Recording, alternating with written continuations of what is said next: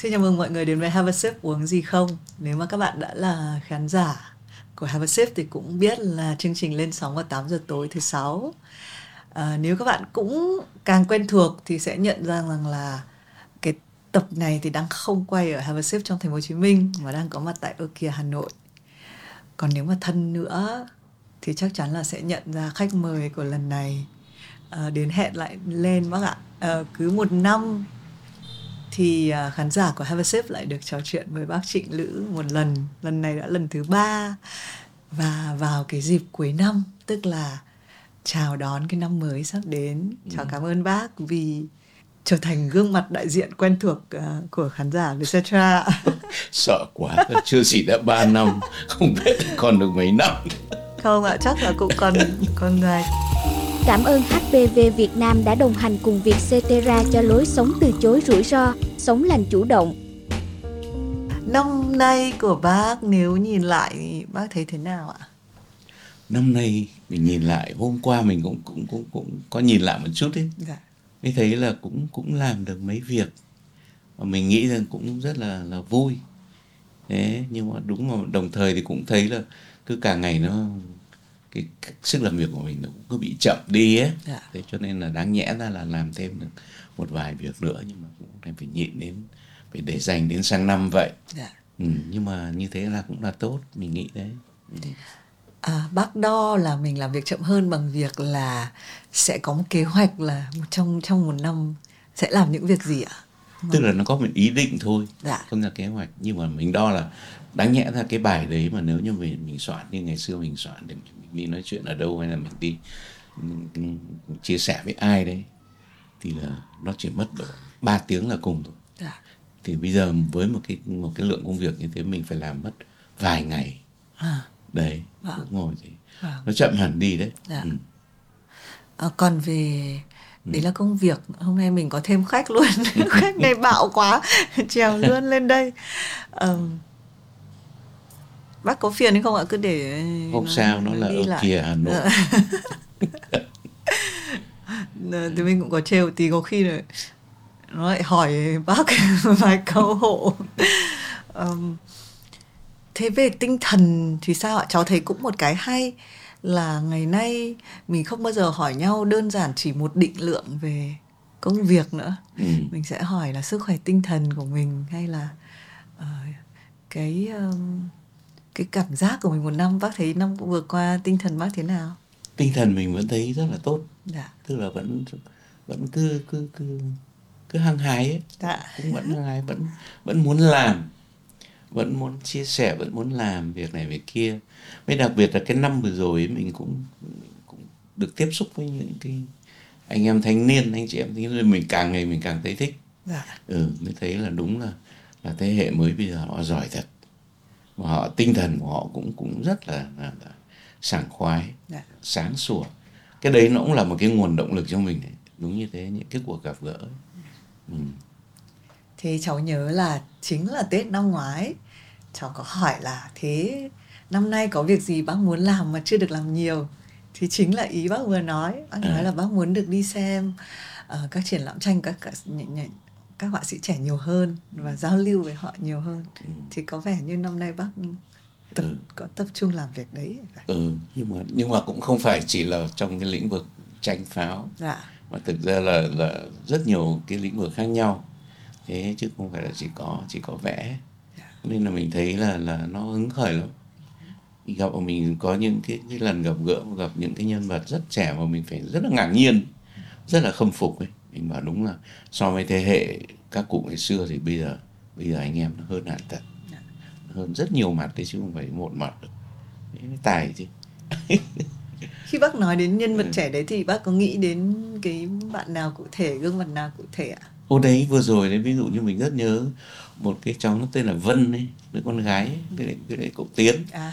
đấy ở trên Vietcetera của mình dạ. mình mình nghe cái hôm đấy mình nghe cái buổi đó mình mình thích quá mình vội vàng mình phải share ngay về dạ. về cái Facebook của mình mình bảo mà cái này đúng là phải càng nhiều, nhiều người xem càng tốt đấy dạ.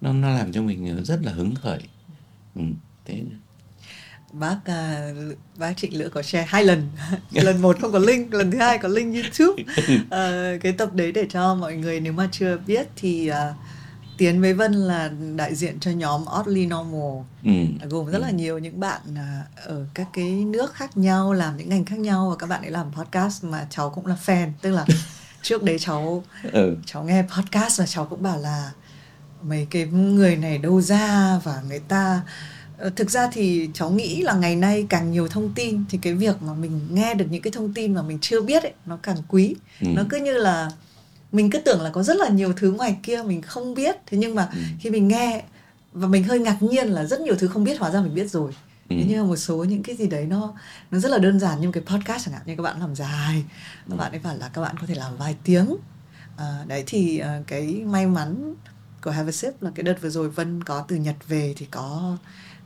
vào Sài Gòn. Đấy và ừ. cháu có quay. Thì cảm ơn bác chia sẻ cái podcast đấy lại. Cái đặc điểm nhất thì mình nhận ra tức là cái góc nhìn của họ. Dạ.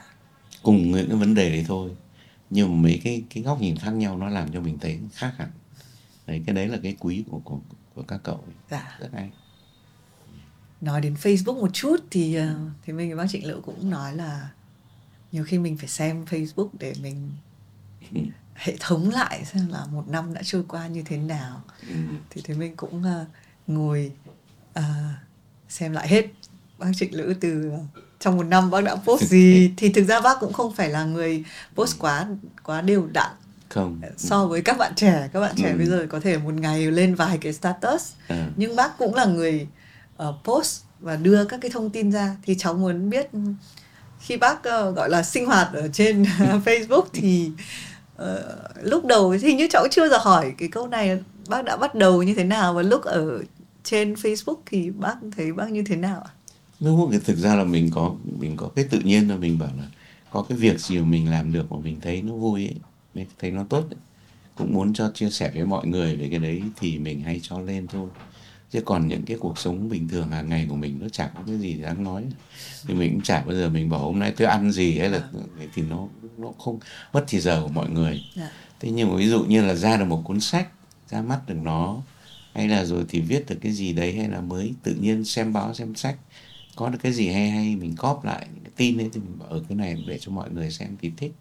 Thế thôi thế tụi mình chỉ dùng facebook để mà chia sẻ những cái gì mình cho là là là, là thú vị là tốt ấy. Dạ thì thì mình mới lên thôi dạ. và cháu cũng nhớ là sau cái đợt Traversip đầu tiên ấy thì ừ. bác bảo là có rất là nhiều bạn trẻ add Facebook ừ nhiều quá cơ thế thì ra là nó cũng làm cho mình cảm thấy rất là, là thích ấy thích. Dạ. sướng lắm trong bụng sướng lắm và bọn trẻ con nó vẫn nó vẫn còn nghe mình nó vẫn còn tin mình như thế cũng là may mắn lắm và cũng là cảm thấy là mình cũng phấn khởi lắm. Dạ. à, trong cái um, khoảng một năm dựa vào post Facebook của bác Trịnh Lữ thì cháu thấy đầu tiên uh, ngay gần nhất chính là cái uh, bộ lịch này năm ngoái bác cũng làm một bộ lịch rồi ừ. và sau nay bác um, cháu cũng biết là bác viết một chút về loài hoa sen nhưng mà ừ. có một cái gì đấy khiến cho bác cứ trở đi trở lại đề tài này hay không ạ cái này thì lại không phải là cái idea của mình à. cái này là của mấy cái bạn trẻ ở bên cái tổ chức nó gọi là cái hội quán di sản ấy thì thì nó lại rất là tích cực ở trong cái lĩnh vực Phật giáo. Nó cũng có chân ở trong cái ban văn hóa của Phật giáo Trung ương ấy. Thì nhờ nó nó thấy những cái tranh sen của mình thì nó rất là mê. Nó bảo cái tranh sen của chú với lại với lại tất cả những cái tư tưởng ở Phật của Phật giáo thì nó gắn liền với nhau. Năm nay thì lại bước sang cái năm rồng nữa. Ừ. thành ra là nó muốn là vẫn kế tục tiếp tục những cái tranh sen của mình và cái và đưa cả những cái hình ảnh những con rồng của Việt Nam. Thành ra là trong cái bộ lịch sen đấy thì nó nó design nó mỗi một tháng nó là hình ảnh của một cái của một cái mô típ rồng của một cái triều đại của mình. Thì chuyện làm lịch là hoàn toàn ở cái hội quán di sản. Họ đề nghị mình cho họ làm thôi chứ không phải mình đứng ra mình làm. Nhưng bác cũng thích vẽ hoa sen nữa đúng không ạ? Hoa sen thì mùa sen nào mình cũng vẽ mà. Mà mà sau cái cái cái mùa đầu tiên từ năm 2000 ấy, thì đến từ 2001 2002 thì thường là có những cái người người ta cũng rất là, là yêu tranh sen của mình mà người ta lại sống ở quanh cái hồ Tây ấy. thì là cứ đến đầu mùa là đã có người người ta là gửi sen đến cho mình để cho mình vẽ. Thế năm năm vừa rồi cũng thế. Rồi người ta lại dặn là thật nào đến chiều nó sẽ nở rồi đến sáng mai nữa rồi đến tối nó lại ngủ đi đến sáng mai nó lại nở đấy không ạ. Thế nhưng tất cả những cái đấy nó làm cho mình vẽ những cái bông sen này nó nó luôn luôn có một cái một cái tình cảm cháu thấy có một cái là hoa sen khá là không giữ được lâu ấy ạ thì cháu không ừ. biết là nó có nó có tạo ra một cái hiệu ứng gì khi vẽ tức là mình có phải vẽ nhanh hay mình có phải thế mới hay dạ. ừ, chứ mình rất ngại những cái hoa nó cứ nhơn nhơn ở đấy mà nó nó phải vô thường một chút như thế dạ. nó mới đúng là là cái tinh thần của mình mà vẽ như thế thì nó mới hứng khởi dạ. phải mình thấy nó như thế nào mình phải ghi lại được ngay làm cũng rất nhanh dạ. nhiều có nhiều có nhiều lần là một bó sen nó vẽ được ba bức tranh à. từ lúc nó mới về nó chưa nở cho đến lúc nó nở xong đến lúc nó tàn thì mình thấy nó, nó cũng là cái đặc biệt à. ừ. thế khi bác nhìn thấy một cái cháu nghĩ nó cũng cho thấy rất nhiều về góc nhìn của mình trong mọi thứ à, bác có những cái khoảnh khắc ưa thích hay không ạ? Hay là bác sẽ nhìn nó đúng là nó và lúc đấy bác cháu cháu tò mò cái cái quá trình bác?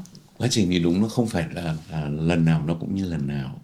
Mà có những có những cái cái cái lần mà mình có thể mình mình vừa mới nhận được nó mình mở mở ra thì mình đã biết ngay là mình nên bố cục nó như thế nào. Mình đã có thể mường tượng cái bức tranh mình vẽ mấy cái bông này là nó như thế này như thế kia rồi. Nhưng mà cũng có những cái lần là mình mình không nhận ra ngay được nó. Mình cảm thấy là mình nó nó nó chưa có một cái kết nối gì với mình mấy, mình không biết là với những mấy đứa này thì mình vẽ nó ra làm sao. Chưa chưa chưa có cảm giác là là mình sẽ có cái câu chuyện gì với nó cả. Thế cũng có nhiều lần như vậy. Những cái lần như thế là bao giờ nó cũng không được như ý, cái quá trình làm việc nó không được hứng khởi như ý. Thế còn à, phần lớn là là là mình gặp lúc mà mình mở nó ra một cách rất tự nhiên ở trong cái lá đấy thì ngay cái chuyện nó từ từ nó rời khỏi nhau hay là nó nó vẫn bó chặt với nhau hay là tự nhiên mình nhìn thấy có những một vài bông luôn luôn trong một bó hoa nó có một hay hai bông tự nhiên nó có một thái độ rất rõ ràng. Thì là tự nhiên lúc bây giờ là mình bắt bắt bắt bắt được với nó tức là mình kết nối được với nó ngay về mặt về mặt cảm giác. Dạ. thì thì những cái lúc ấy nó rất thích. Mà với lại với lại cái điều mà mình nó nó rất khác với các loài hoa khác ở hoa sen đối với mình ấy tức là luôn luôn mình thấy nó có một cái dáng. Nhưng cái dòng hoa sen nó lại nó nhất là ở mỗi hồ nó một khác, ở mỗi mỗi nơi, mỗi mùa. Mỗi một lúc nó hơi có có một cái khác nhau một chút. Đối với mình nó vẫn cứ cứ làm một cái gì đấy nó bí ẩn hơn ở những cái loài hoa kia. Ừ.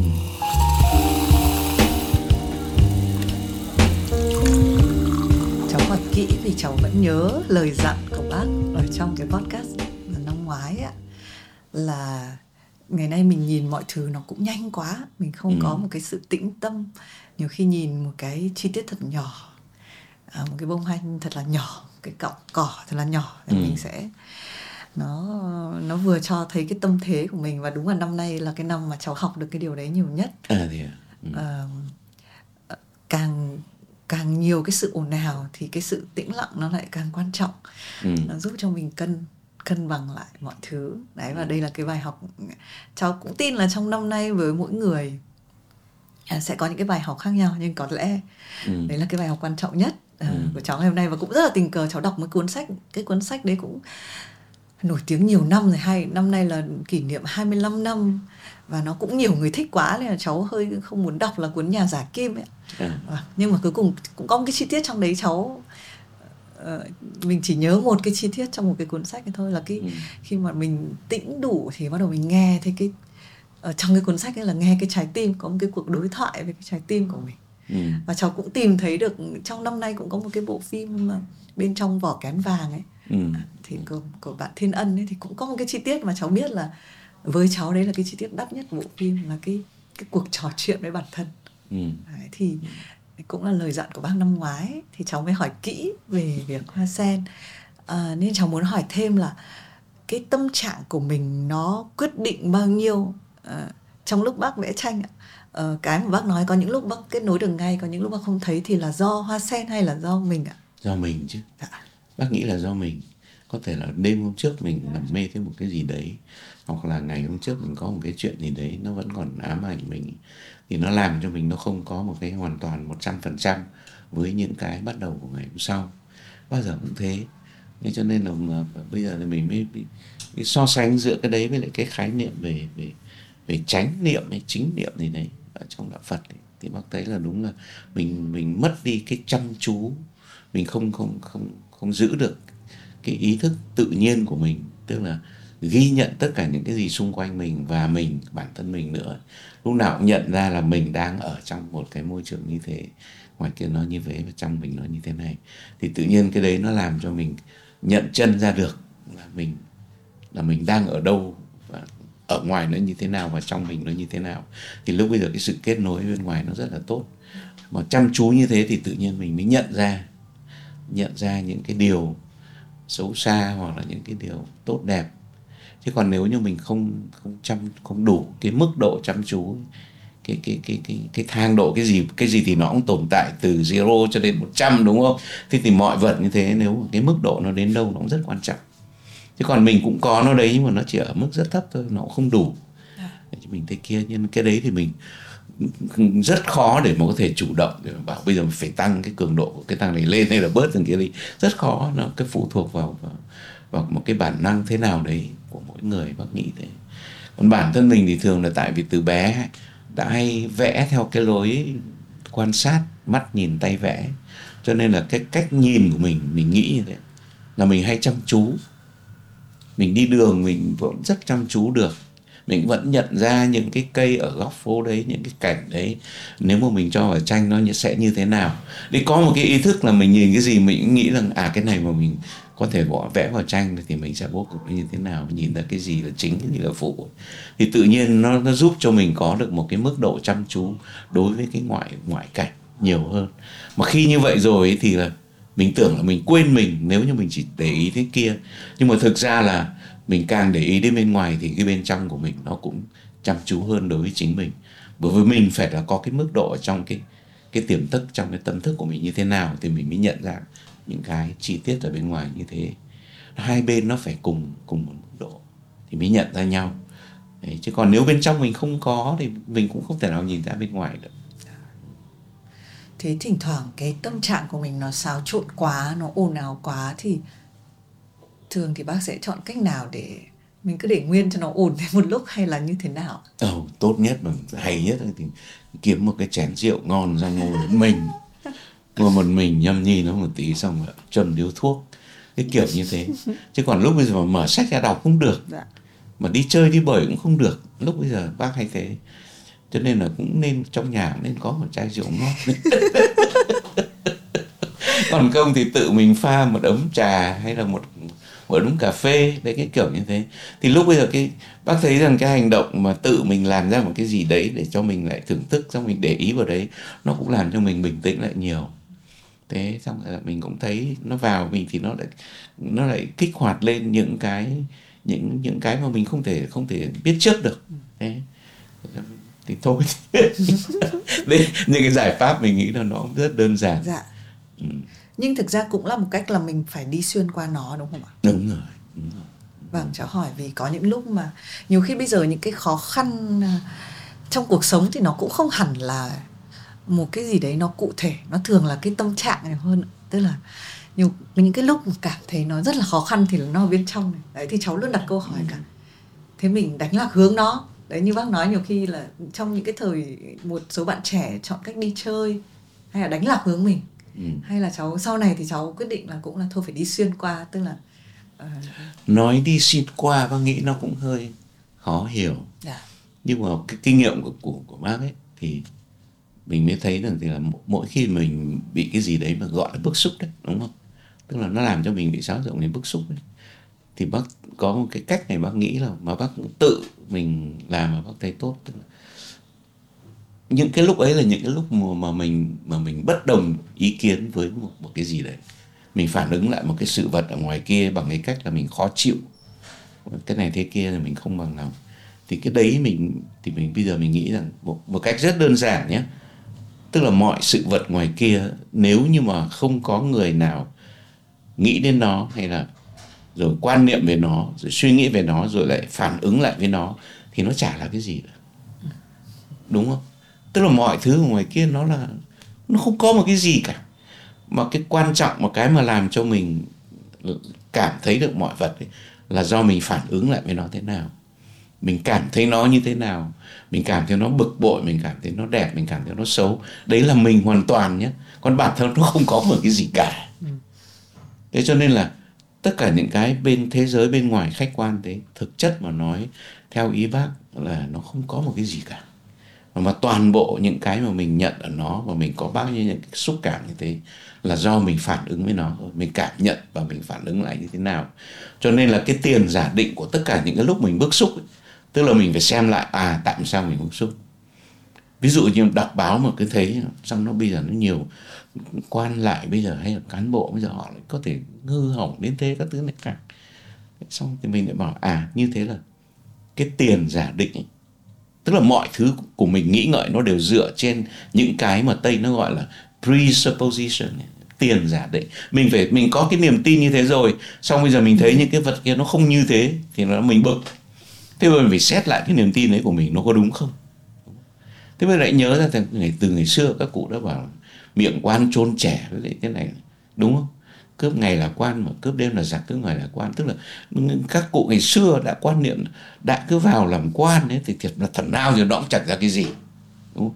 thế thì bây giờ mình lại cứ quên cái đấy đi mình bảo, tại sao người ta địa vị như thế mà người ta lại như thế không?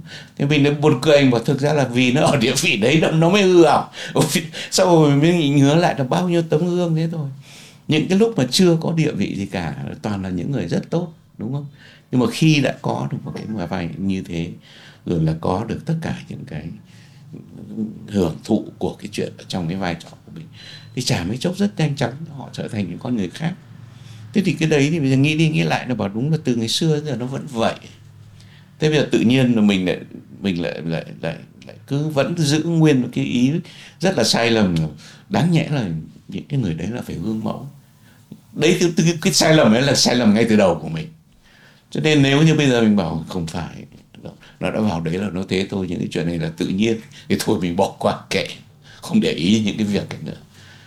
Chứ còn nếu mà để ý mà muốn đấy thì tức là phải là cái người có một cái khuynh hướng là cải cách rồi thì cải tổ xã hội bằng cái chuyện phải làm cho nó khác đi. Như thế như là mình lại phải tự ra mình lại phải phấn đấu thế nào làm mọi thứ để mình lại vào cái vị trí đấy. Để mà mình thay thế người ta mình cầm cân nảy mực thì cho nó tốt hơn. Nếu như mình tin rằng mình là người tốt và đáng nhẽ là mình thì mình sẽ làm khác.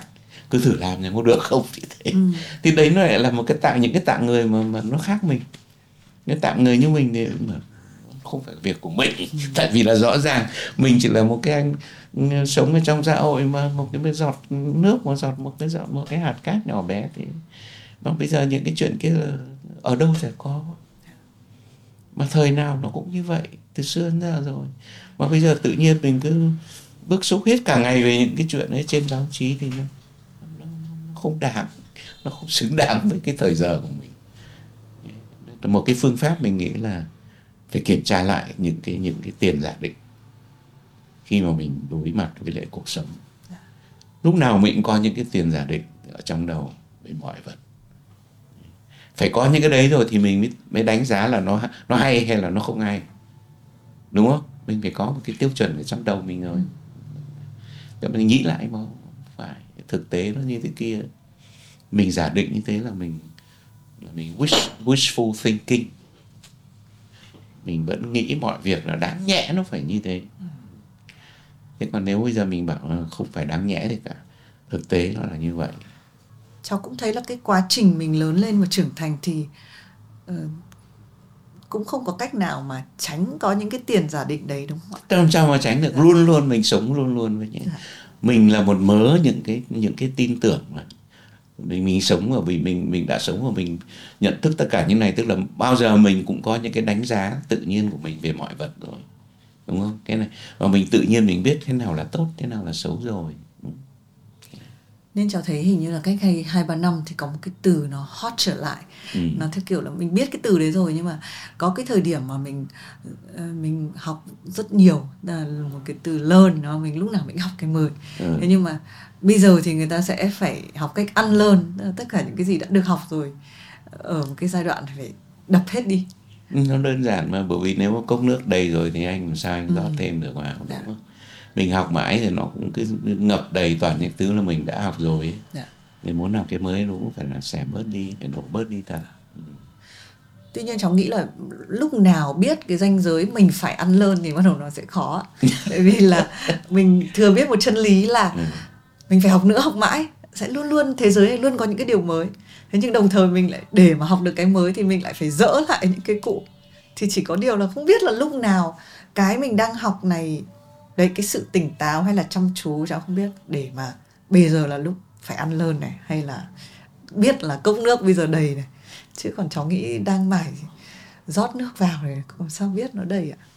Không mình thì mình nghĩ là cái cái cái ví dụ với cái so sánh ấy, nó hơi nó hơi khập khiễng ở cái chỗ là thực ra ấy, theo bác ấy, thì người ta chỉ cần một số những cái gọi là muôn đời nó như vậy. Những những cái hằng số giá trị ấy, mà mình giữ vững được cái đấy thì lúc nào mình cũng thấy là những cái, nhiều khi mình tưởng mình học được cái mới nhưng mà thực ra nó chả cần thiết.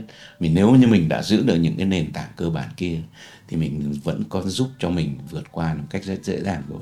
Chứ còn phần lớn mình tưởng mình học được nhiều nhưng mà nhiều khi nó cũng là những thứ vô bổ, những cái thứ trang điểm bề ngoài, những cái thứ người ta nói thêm ra, người ta chém thêm vào để cho có màu sắc này, màu sắc cho nó thú vị để mà người ta bán được cái này, cái kia hoặc người ta, bao nhiêu những cái mục đích mà là người ta cái quá trình người ta sống ở cuộc đời này người ta làm dườm giả lên toàn bộ những cái thứ thực ra là rất đơn giản.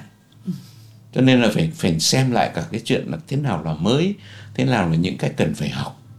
Chứ còn thực ra những cái cần mình cần phải học nó có một tí ấy mà. Mà giữ được những cái đấy thôi ấy, thì bác đã thấy là đủ rồi. Thế nhiều khi mình tưởng mình mình biết được rất nhiều thứ mà những cái biết đấy nó thực ra nó dườm già nó phức tạp và nó không cần thiết đấy nó không cần thiết.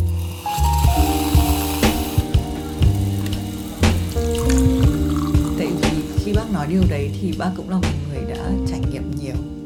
Giống như bác có thể biết nhưng mà cháu cái này cháu cũng cháu cũng không phải là một người quá trẻ nhưng mà cháu cháu nhìn đám trẻ con thì là cái gì cũng đang là mới. Ừ. đồ chơi gì cũng thấy đẹp. Tất nhiên là chơi về thì là lại chắc được hai ngày thì lại vứt đi. Ừ. nhưng mà ờ, nó không thay đổi cái việc là khi chúng nó nhìn thấy một cái đồ chơi mới. À, đấy thì cháu cũng đang nghĩ là đúng là đến một lúc mình có thể hơi ờ, ngồi lại phía sau mà mình đã biết là cái này không mới nó chỉ là một cái vỏ bọc mới thôi. Ừ, ừ. thế nhưng mà tuổi trẻ thì rất là mọi thứ đều mới đấy nó có thế. Ừ. ví dụ như bác có lấy một cái ví dụ rất cụ thể những cái môn như là môn quảng cáo tại vì ngày xưa bác học về communication một chút xíu. Thì bây giờ bây giờ rất nhiều người trẻ đi học về cái ngành đấy, đúng không? Thế và rất nhiều lý thuyết mới, rất nhiều những cái người mà xuất hiện rồi ra, giao giảng những cái mới. Nhưng mà bác nghĩ đến, nghĩ, bác nhìn đấy bác cũng thấy buồn cười là tất cả những cái tên gọi mới, thực ra nó vẫn gọi một cái thứ rất cũ dịch thôi. Bởi vì cái cốt lõi, cái bộ xương của tất cả những cái chuyện mà mình đi làm về quảng cáo hay đi làm marketing, tức là anh làm sao anh bán hàng được đúng không? Mà anh muốn bán hàng được thì anh phải nghĩ đủ được những cái chiêu trò đấy mà để làm thế nào để mà người ta tin là anh nói là những cái nó hay cái đẹp. Thế là cho nên nó nghĩ ra đủ các thứ tên gọi khác nhau. Lúc này thì thế này trong lúc sau thì mấy ít năm sau vẫn là ngần đấy thứ vẫn là cái thái độ như thế thôi. Nhưng nó lại bọc được được giao giảng bằng một cái tên mới lại lý thuyết mới tên tác giả mới. Cứ như thế dạy nhau và nhiều khi nó, mình theo dõi mình cứ thấy đúng là nó vô bổ. nó bị những cái như thế mà càng ngày cái xã hội mình nó càng nó càng nặng về cái chuyện như vậy. Cứ tưởng là là là là mới lắm. Nhưng mà thực ra nó vẫn là, là làm nào đấy được. Bán được hàng thì bây giờ nếu mà nếu mà rất là đầu óc rất thực tế thì mình bảo à thế bây giờ cái hàng này mình sẽ định bán vào cái và cho ai đúng không? Thì bây giờ nếu mà mình biết những cái người đấy tâm lý người ta như thế nào thì tìm cách nói nào để cho nó thế cho nó hợp thế thôi chả việc gì phải đi học cái gì khác ở đâu. Rồi là bảo lý thuyết này lý thuyết kia rồi dịch từ tiếng anh sang tiếng việt. Nhưng nó khủng khiếp lắm. Thực ra bác thầy nó, nó nó đâu ở đó mọi thứ nó lại rất là thực ra nó rất đơn giản. Mà nếu mà chỉ cần cái common sense của mình là đủ để làm những cái việc ấy một cách rất giản dị không cần thì phải đao to bố lớn cả.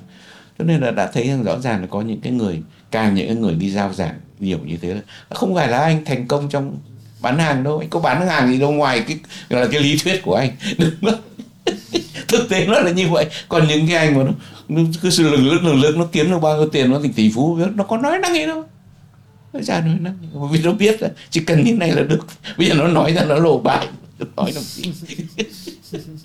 Cho nên là cái cái mà cứ lúc nào cũng nghĩ là mình mình cần phải học thêm học thêm thì là cũng lại phải cảnh giác cả với cái thái độ ấy nữa.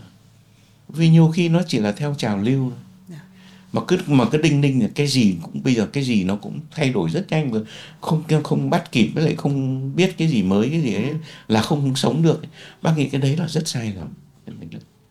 Nó thì mới một... có cái từ FOMO mà. Các bạn trẻ giờ hay dùng cái từ FOMO fear à, of missing out.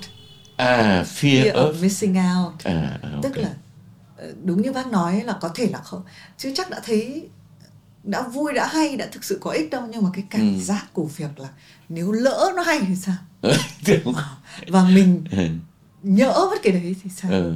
và ờ, cháu thấy chả phải các bạn trẻ cháu một cái một cái sự kiện chẳng hạn ừ. cháu thấy ai cũng đăng lên mạng đi cháu cũng fomo cháu ừ. chứ rồi như mình lỡ cái gì hay rồi ừ. nhưng cháu đoán là khi mình cũng là đoán tại mình có đi đâu ừ. nhưng mà mình ở đấy chắc mình chán lắm đấy, đấy nhưng mà thế. Ừ. khi mà tất cả mọi người cùng đăng lại cùng trình diễn cùng ừ. đưa nó ra ừ. tất cả những người đấy có khi cũng thấy chán nhưng mà đấy khổ thế thì ví dụ như ngay là những cái câu chuyện của hai bác cháu mình thì mình cứ nghĩ đi lại thì chưa gì đã ba năm mà bây giờ mình gặp nó mình nói cái gì nhỉ? Tất cả những cái gì mình nói. Có cái gì câu, câu chuyện đời cứ quanh đi còn lại nó mấy cái rất là giản dị như thế thôi. Đấy. Cứ làm sao mà nó cứ dùng cứ dùng cái lương chi rất là bình thường của mình ấy. đấy. Tự vì rõ ràng là từ nhỏ đến mình sinh ra bố mẹ mình đẻ mình sinh ra lớn lên có ý thức rồi là tự nhiên mình biết là cái này là xấu cái kia là tốt đúng không? Nó có những cái lương chi tự nhiên để cho con người có thể sống được với nhau. Thế thì từ những cái đấy nó thấy nó đẻ ra không biết là trăm nghìn những cái lý thuyết rồi những cái tên gọi. Nó có, cái, những cái tên gọi là bác rất sợ bởi vì bây giờ người ta rất giỏi về cái chuyện đặt tên. Tại vì là, là đấy mà ví dụ như quảng cáo ngày xưa xà phòng của tôi đây nhá bây giờ mà ngày xưa tôi có ba cái xà phòng khác nhau các bạn thấy cũng kinh khủng. Ba thứ này bây giờ chỉ cần cho vào là một là các bạn đã mua một cái này thôi là có được ba cái kia rồi. Nó cứ nói thế thôi mà mọi người thấy ui dù vĩ đại thật là đấm một khổ thế đấy nó có nó cứ như toàn những cái như thế cả. Cái tên gọi nó sợ lắm. Ừ. cháu thì rất là hiểu ý bác và cháu cảm giác như là đúng là ba năm uh, và năm ba câu chuyện. Nhưng mà cháu luôn nhớ mãi uh, có một cái thứ nó dẫn luôn xuyên suốt bác luôn dạy chúng cháu cái đấy đấy ạ. Là bác bác dạy về cái việc là cháu vẫn nhớ hoài cái câu chuyện bác nói là có vẽ một cái nhà hay là vẽ cái chuồng lợn thì vẫn phải nó đều là cái cái cái cái, cái đó nó phải cái ừ. thái độ đó. Ừ. nhưng mà để cháu thấy khó nhất là cho người ờ, tại vì khán giả xem chương trình này rất là trẻ và cháu biết tại sao các bạn ấy ờ, xem chương trình này. Nó phải luôn có một cái gì đấy các bạn ấy muốn nó nó nó như một có một cái câu trả lời ừ. của người đã đi trước rồi nó nó đỡ bị lạc lối vì cháu thấy ai uh, khi mình lớn lên có thể nhìn nhìn lại thì cũng ổn nhưng mà trong cái lúc đấy nó rất là nhiều cái sự lạc lối ấy. đấy thì cháu hay hay nghĩ là có cái cách nào để nhìn không nhưng mà thực ra những cái điều mà bác nói mà mà mà những người trẻ người ta nhận ra mà người ta thích toàn là những điều rất cũ cho nên bác nghĩ rằng cái chuyện nhắc nhở nhau thì là rất nên làm. Tức là tại vì ngày xưa, ngay từ cái thời còn bé, là là ông ngọc là ông bố, ông hay bảo thì tại vì chả có ai nhắc, không có ai nhắc đến là là mình quên, là mình lại cứ nghĩ là phải thế này, phải thế kia, mới nhắc đến một cái là ở ngoài hóa ra nó chỉ có thế thôi. Thế cho nên là là những cái câu chuyện như thế này là những cái dịp để mà nhắc nhở lẫn nhau. Thì bác thấy cũng là cái hay mà đúng là nếu như không nhắc thì bị cuốn hút vào những cái những cái ồn ào náo nhiệt kia và nghĩ là lại quên hết. Thực thực, thực ra là là là bác gặp các anh em trẻ nó nói chuyện với bác thì bác mới vỡ nhẽ ra cái điều ấy đấy. Tức là đúng là chúng, chúng nó cũng nhận ra là thực ra nó đơn giản như vậy. Nhưng mà không ai nhắc thôi. Đấy chứ không, chứ không phải là phải tìm ra cái gì mới để mà nói với nó đâu. Ừ. cái mới là ở cái chỗ là không ai nhắc cả. Cho nên nó quên ừ. refresh lại từ một cái bằng bằng cách là nhắc thôi yeah. cháu cũng nhẹ người đấy ạ thì mình nghĩ là mình nghĩ thế đấy dạ. ừ. nhưng bác nhắc đến đến bố của bác cháu cũng thấy năm nay vào khoảng tháng 7 đúng không ạ ừ. ra, ừ. ra cuốn sách đấy cái à, cuốn sách đấy dạ. ừ. cũng tâm tư của bác rất là nhiều cảm giác của bác lúc đấy thực ra cũng ừ. cũng là một việc quan trọng. Quan trọng đấy vì cái đấy là đã định làm từ năm ngoái năm kia nhưng mà cứ không làm đủ kịp ấy. Tại vì là ờ, sau tính từ cái năm 17 2017 là cái cái bản đầu tiên bác bác ra cho đến bây giờ thì nó cũng là gần 6 năm rồi. Mà trong cái 6 năm ấy thì thì lại mình lại nhặt nhạnh được. Rồi anh em nó cũng mách cho mình rất nhiều những cái thông tin mới về cụ mà trước mình không biết. Ừ. vì thực ra là ngày xưa thì thì bố mẹ mình chẳng bao giờ nhắc đến những cái việc trong quá khứ cả. Đấy nó có một cái lý do tức là bởi vì chuyển một cái giai đoạn chuyển sang một cái chế độ mới như thế. Không ai ở những cái người mà người ta sống sót được từ trong cái chế độ cũ sang chế độ không ai người ta muốn nhắc lại những cái ngày xưa nữa. Thế kể cả trong gia đình nhà mình thì rất nhiều người khác. Thế cho nên mình không biết mình hoàn toàn nữa thế bây giờ tất cả những cái tư liệu từ bên pháp từ, từ trên mạng từ từ kho lưu trữ nó cứ từng là nó cứ bóc tách dần ra mới thấy được ô ngày xưa hóa ra là bố mẹ mình đã làm những cái việc cũng rất là là là hay mà cũng rất là gần như là toàn là những cái việc đi đầu tiên phong ở trong cái xã hội của mình như thế. Thế mà mà bây giờ mình mới biết thành ra là những cái việc như thế thì mình cứ muốn là là là là phải tái bản cái cuốn đấy rồi bổ sung vào tức là mình cũng muốn bổ sung thêm cả những cái nhận xét những cái quan niệm của mình nữa về những cái giá trị đấy nó ra làm sao. Thì là thì là để cho cái sự chia sẻ của mình ấy, nó có thêm được một cái chiều nó cũng sâu sắc hơn một chút. Chứ không phải là mình chỉ có thông tin như thế. Mình cũng trình bày cả là với những cái thông tin như thế, bản thân mình là cái người làm sách như thế thì mình nghĩ như thế nào? Hay là hay là bây giờ mình đứng nhìn lại một cái bức tranh ngày xưa mình đã nhìn nó bao nhiêu năm nhưng mà bây giờ mình lại tìm ra được rất nhiều những cái bức tranh cũng vẽ những cái cảnh đấy mà là do của những ông thầy người Pháp của ông Ngọc vẽ. Cũng thì vẽ núi Ba Vì cũng thì vẽ phố Hà Nội cũng thì vẽ đồng ruộng. Thế bây giờ mình mới lại đặt tranh của thầy với tranh của trò về mình xem thì mình mới, mới vỡ nhẽ ra một cái điều rất là thú vị mà rất là, là có ý nghĩa. Tức là đúng là nếu như một người Việt Nam mà làm sao mà lại người thầy Pháp dạy họ mà lại có thể đạt được một cái kết quả rất là đặc biệt, tức là họ lĩnh hội được tất cả những cái cơ bản về classic cổ điển của Tây phương. Nhưng mà đến khi họ sử dụng những cái hiểu biết đấy để mà họ mô tả, họ vẽ lại tất cả những cái tình cảm của họ đối với thiên nhiên, đối với đất, con người Việt Nam, thì bức tranh nó lại khác hẳn như thế. Cái cách vẽ, cách nhìn nó rõ ràng là của người Việt Nam. Mà rõ ràng là nó có cái tình cảm của cái người vẽ cái quê hương của mình nó khác hẳn với lại những cái bức tranh của những cái người Pháp sang đây đi dạy tụi học trò Việt Nam ở đây. Và người ta nhìn những phong cảnh của mình người ta vẽ nó khác hẳn. Ừ. người ta chỉ nhìn những cái để mà tìm ra những cái mô típ có tính cách trang trí có tính cách là pictorial. Thế rồi người ta bố cục thành ra một cái bức tranh như thế nó có câu chuyện mà người ta nghĩ rằng đấy là câu chuyện của cái sứ thuộc địa này. Thì nó khác hẳn với với một cái người như ông Ngọc là vẽ bằng một cái tình yêu cái phong cảnh ấy là cái quê của mình mình lớn lên ở đấy. Và bây giờ mình bắt gặp những cái những cái khoảnh khắc của thiên nhiên nó gắn liền với cái tuổi thơ của mình gắn liền với lại quê hương xứ sở của mình vẽ lại như thế trông nó khác hẳn thì cái đấy là một cái mà mình muốn là là là chia sẻ với mọi người trong cuốn sách ấy. Thì mà, mà mình, mình mới nhìn thấy rằng đấy nó là một cái di sản giáo dục rất là đáng quý của các ông thầy người Pháp chỉ có những cái người thầy đích thực như thế, cho nên người ta mới vượt qua được tất cả những cái rào cản về thực dân, về thế này thế kia, mà người ta chỉ còn là vấn đề mang cái văn hóa của của của phương Tây để mà giúp cho cái văn hóa bản địa này nó tự ý thức được cái giá trị của nó và nó phát huy được, nó tiếp nối được những cái giá trị của nó. Thì cái đấy là cho đến bây giờ mình cũng chưa thấy được một cái đường hướng như trong cái giáo dục của chính mình dạy mình vẫn chưa có được rõ được cái đấy. Như là của những ông thầy pháp ngày xưa thế cho nên là là cái cuốn sách đấy đối với mình nó là một cái một cái nỗ lực có một cái ý thức nó rất là rõ ràng như thế.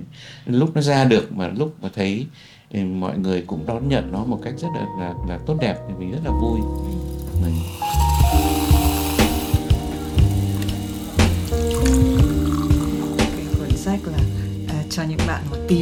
họa sĩ Trịnh Hiễu Ngọc di sản đặc biệt của mỹ thuật Đông Dương cháu ghi lại cháu sợ bị nhầm nhưng cháu rất để ý cũng may là ừ. có stock Facebook của bác thì có một cái uh, cái uh, màu chat của à. cái người cấy lúa ừ.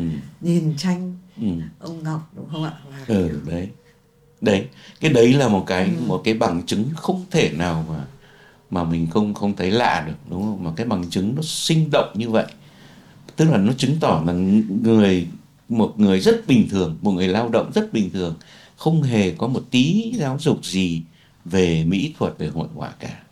Nhưng mà cái ngôn ngữ hội họa vẫn có thể tiếp nối được, vẫn có thể nghĩa là kết nối người ta với cái nghệ thuật rất là xa lạ như thế kia, mà làm cho người ta cảm thấy rằng là người ta được được ân hưởng tất cả những cái như thế người ta nhận ra đời sống của người ta ở trong những bức tranh ấy thế thì bác nghĩ đấy nó là một cái vô cùng đặc biệt vô cùng đặc biệt thế cái uh, cái người nông dân đó họ đã xem được tranh của bác Ngọc như thế nào ở đâu ạ? Họ đầu tiên là họ xem ở trong sách, sau đó thì họ kết nối với bác và họ xin sang tận nhà để họ xem tranh thật. Thế cho nên nó nó nó nó nó rất là cảm động. Và cháu thấy có một câu cháu thấy đáng yêu kinh khủng là xem ừ. tranh mà thấy no. ờ, ừ. nhìn sâu vào thì cháu cũng cháu đọc cái cái cái màu chat đấy của bác đúng ừ. như bác nói là hay bác cứ phải để nguyên bác phải chụp từng cái màu đấy để cho người ta thấy nguyên văn nó như thế ừ. kể cả lỗi chính tả với lỗi nói ngọng bác vẫn để nguyên cho họ thế mới sướng cơ ừ. ừ. cho nên là cái người họa sĩ mà vẽ ra bức tranh mà về sau mà gặp được những cái người xem tranh như thế này bác nghĩ là người ta cảm thấy cuộc đời người ta có ý nghĩa hẳn. Và cũng, cũng bản thân người vẽ cũng không bao giờ có cái ý thức mà tưởng tượng được rằng nó sẽ đến được với những cái con người bình thường như thế. Ừ. cũng trong dòng lưu bút của bác ở trên Facebook thì có cái cái sự kiện gần đây là cái thắp nước hàng đậu cháu hỏi kỹ lại một chút là hồi xưa bác viết cái bức thư đúng không ạ? Ừ. là cách đây à, năm bác 72 tuổi. Là, là cách đây từ năm 20 ừ. à, từ năm 20 à, bác Trịnh Lữ có gửi lúc đó là bác gửi uh, cụ thể là lúc cái đấy nhà bác uh, Lữ rất là gần thăm nước hàng đầu. Uh, cháu cũng tò mò là uh, tại bác... sao có vâng, cái, vâng. ừ thì thu hôm nay cũng phải tiết lộ một cách rất là đàng hoàng. Tức là uh, gia đình của anh Vương Đình Huệ thì dạo đấy lại có nhờ mình vẽ một bức chân dung của anh ấy. Thì sau khi mình vẽ bức chân dung thì thì gia đình rất là thích.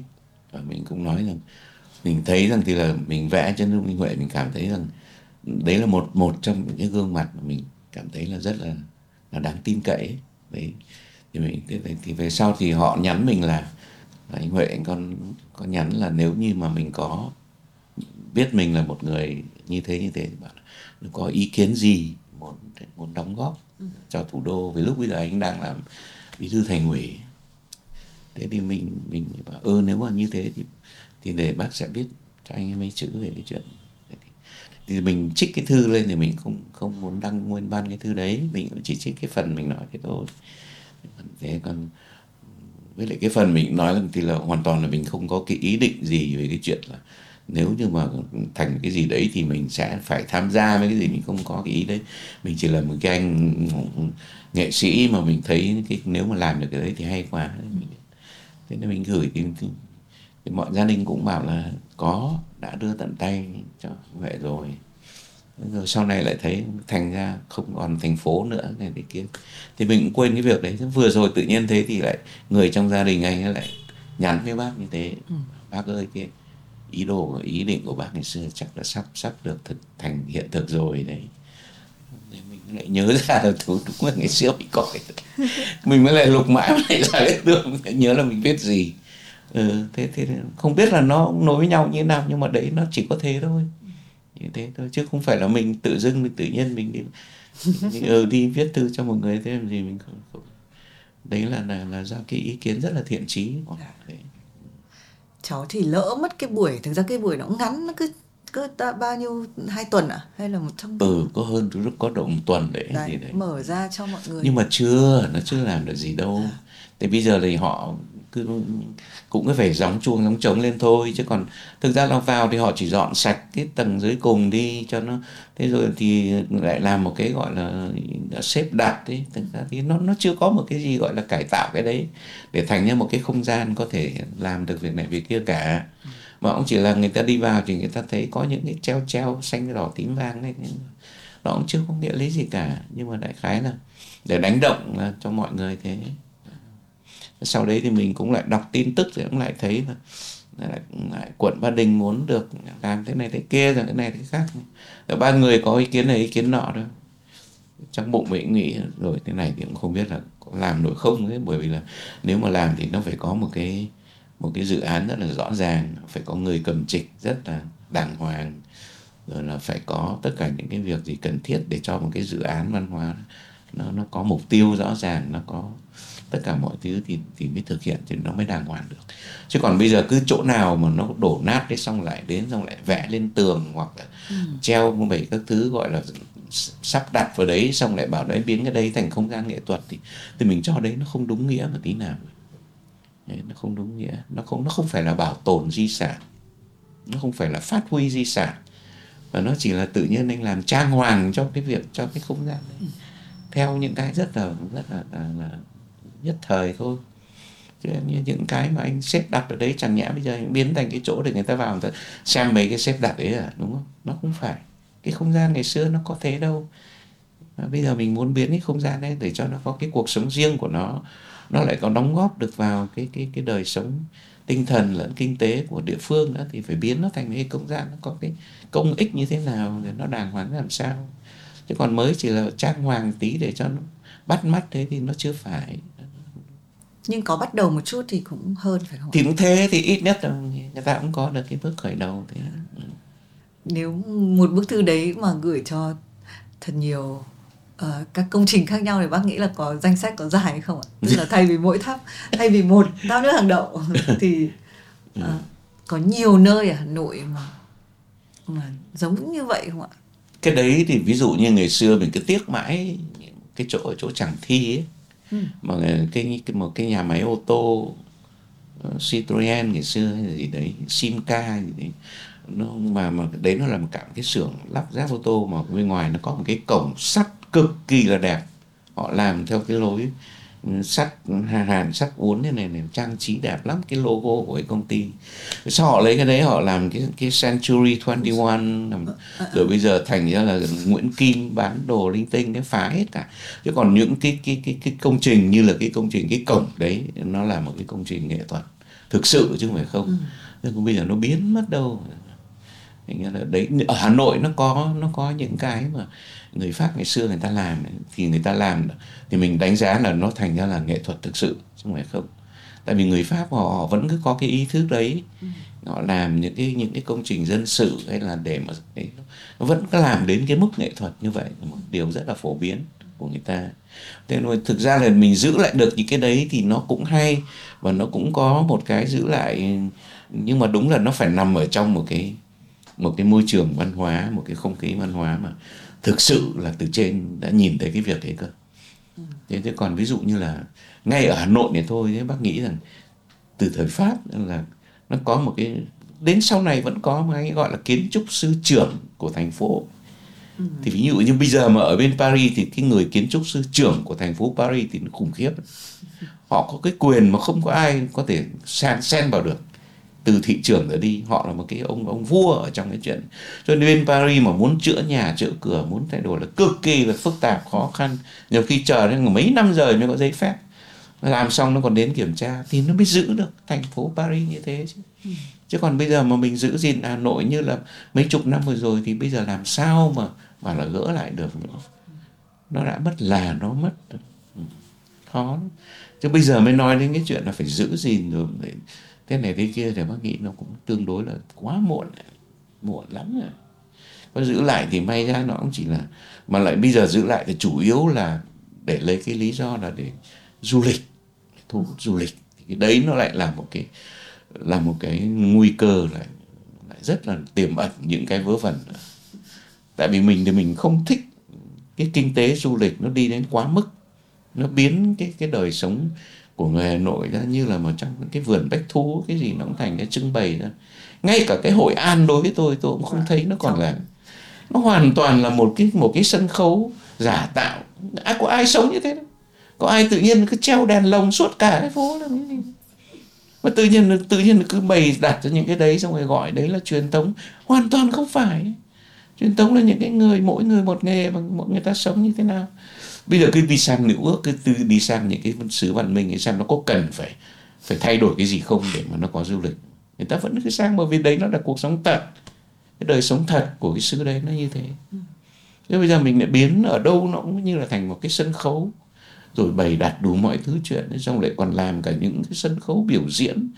Rồi tức cái thứ mình nghĩ nó quá nó biến cái xứ mình thành, nó nó nó thúc đẩy một một cái nếp sống hoàn toàn là để phô trương ra ngoài. Một cách rất giả tạo như thế để mà kiếm tiền. Thì nguyên cái thái độ thôi là mình đã thấy sợ chứ. Rất sợ. Nhưng có dám mình có thích hội an một tí nào nữa bây giờ đâu. Tất cả những cái chỗ du lịch mình đến mình thấy nó cũng khó chịu. Nó không, mình không thấy có cuộc sống thật ở đấy không hoàn toàn không thấy và lúc nào cứ thấy tây đi lại thế là thấy vinh dự lắm được bọn nó đến nó xem nó, nó thích lắm mình chán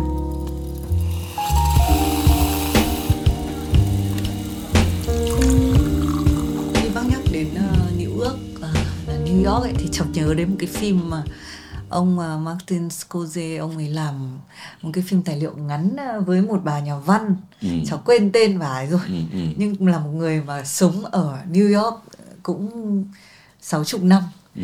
thì à, cũng hoài niệm về New York ừ, ừ. nếu mà mình bỏ bỏ cả cái yếu tố du lịch ra thì ừ.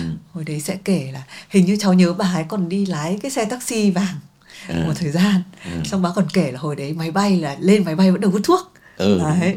Ừ. cái thời đấy uh, cũng siêu đẹp thì cháu không biết là nó có phải là một cái thứ mà thường thì mình sẽ hay ngồi mình tiếc những cái gì đã qua hay không? Ừ. tức là mình sẽ luôn ở trong cái cái đó quá khứ sẽ luôn là thứ đẹp nhất ạ.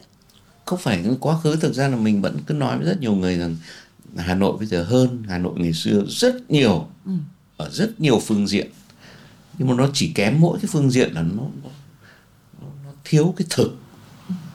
Nó nó thiếu cái thực chất mà nó bị hỗn loạn bởi vì là cái cái cuộc sống nó cũng không nó, nó, nó không tồn tại ở trong một cái trật tự tự nhiên mà nó lành mạnh.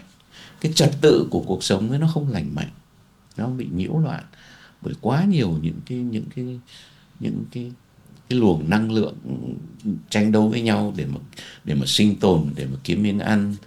Rồi thì đủ các thứ cái lực lượng xã hội nó, nó, nó, nó va đập nhau ghê quá chứ chứ cuộc sống ngày xưa nó đơn giản hơn. Nhưng nó nó nó rất là nó trước hết là nó nó nó chỉ có một nhóm người.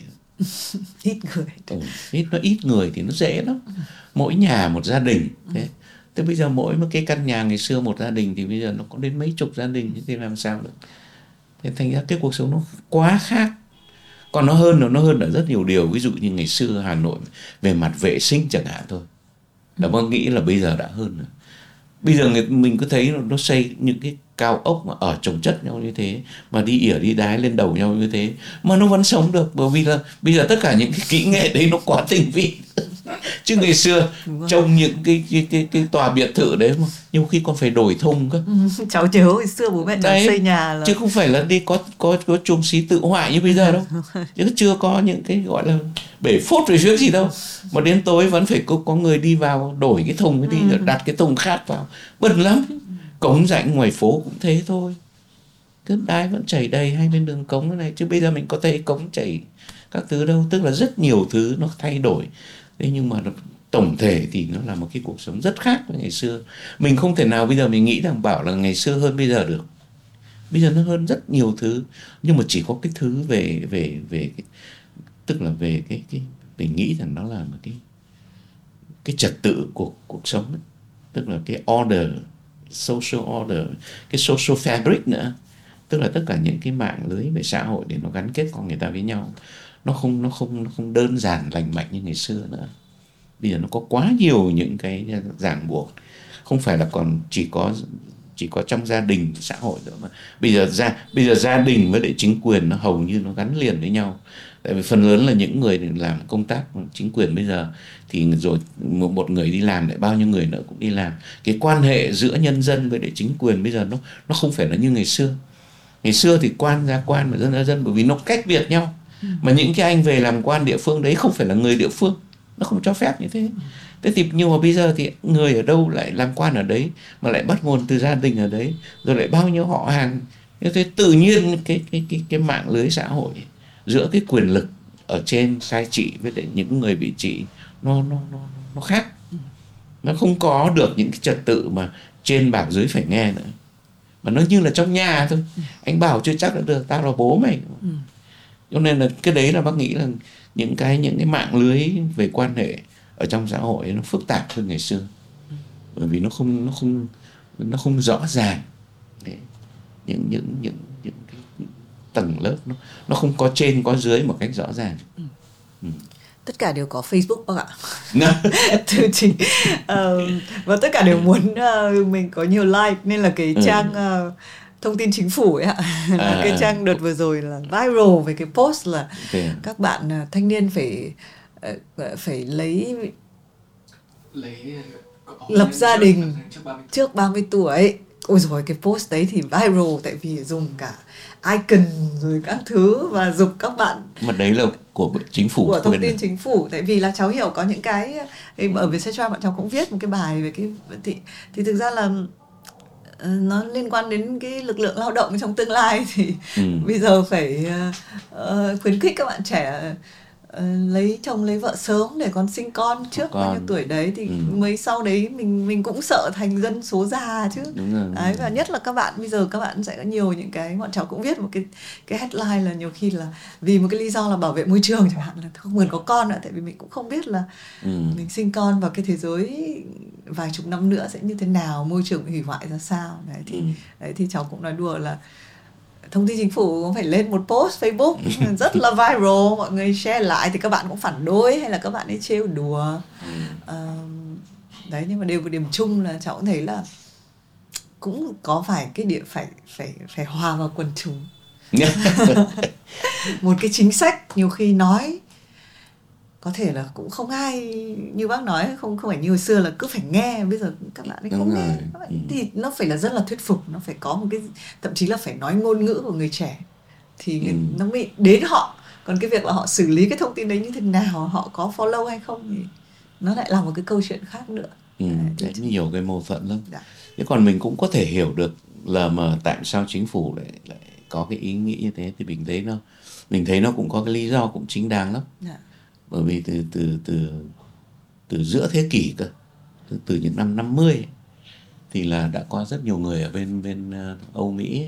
Họ nói rằng thì là bất kỳ một cái quốc gia nào bất kỳ một cái cộng đồng nào thì cái cái cái cái tài nguyên lớn nhất vẫn là con người.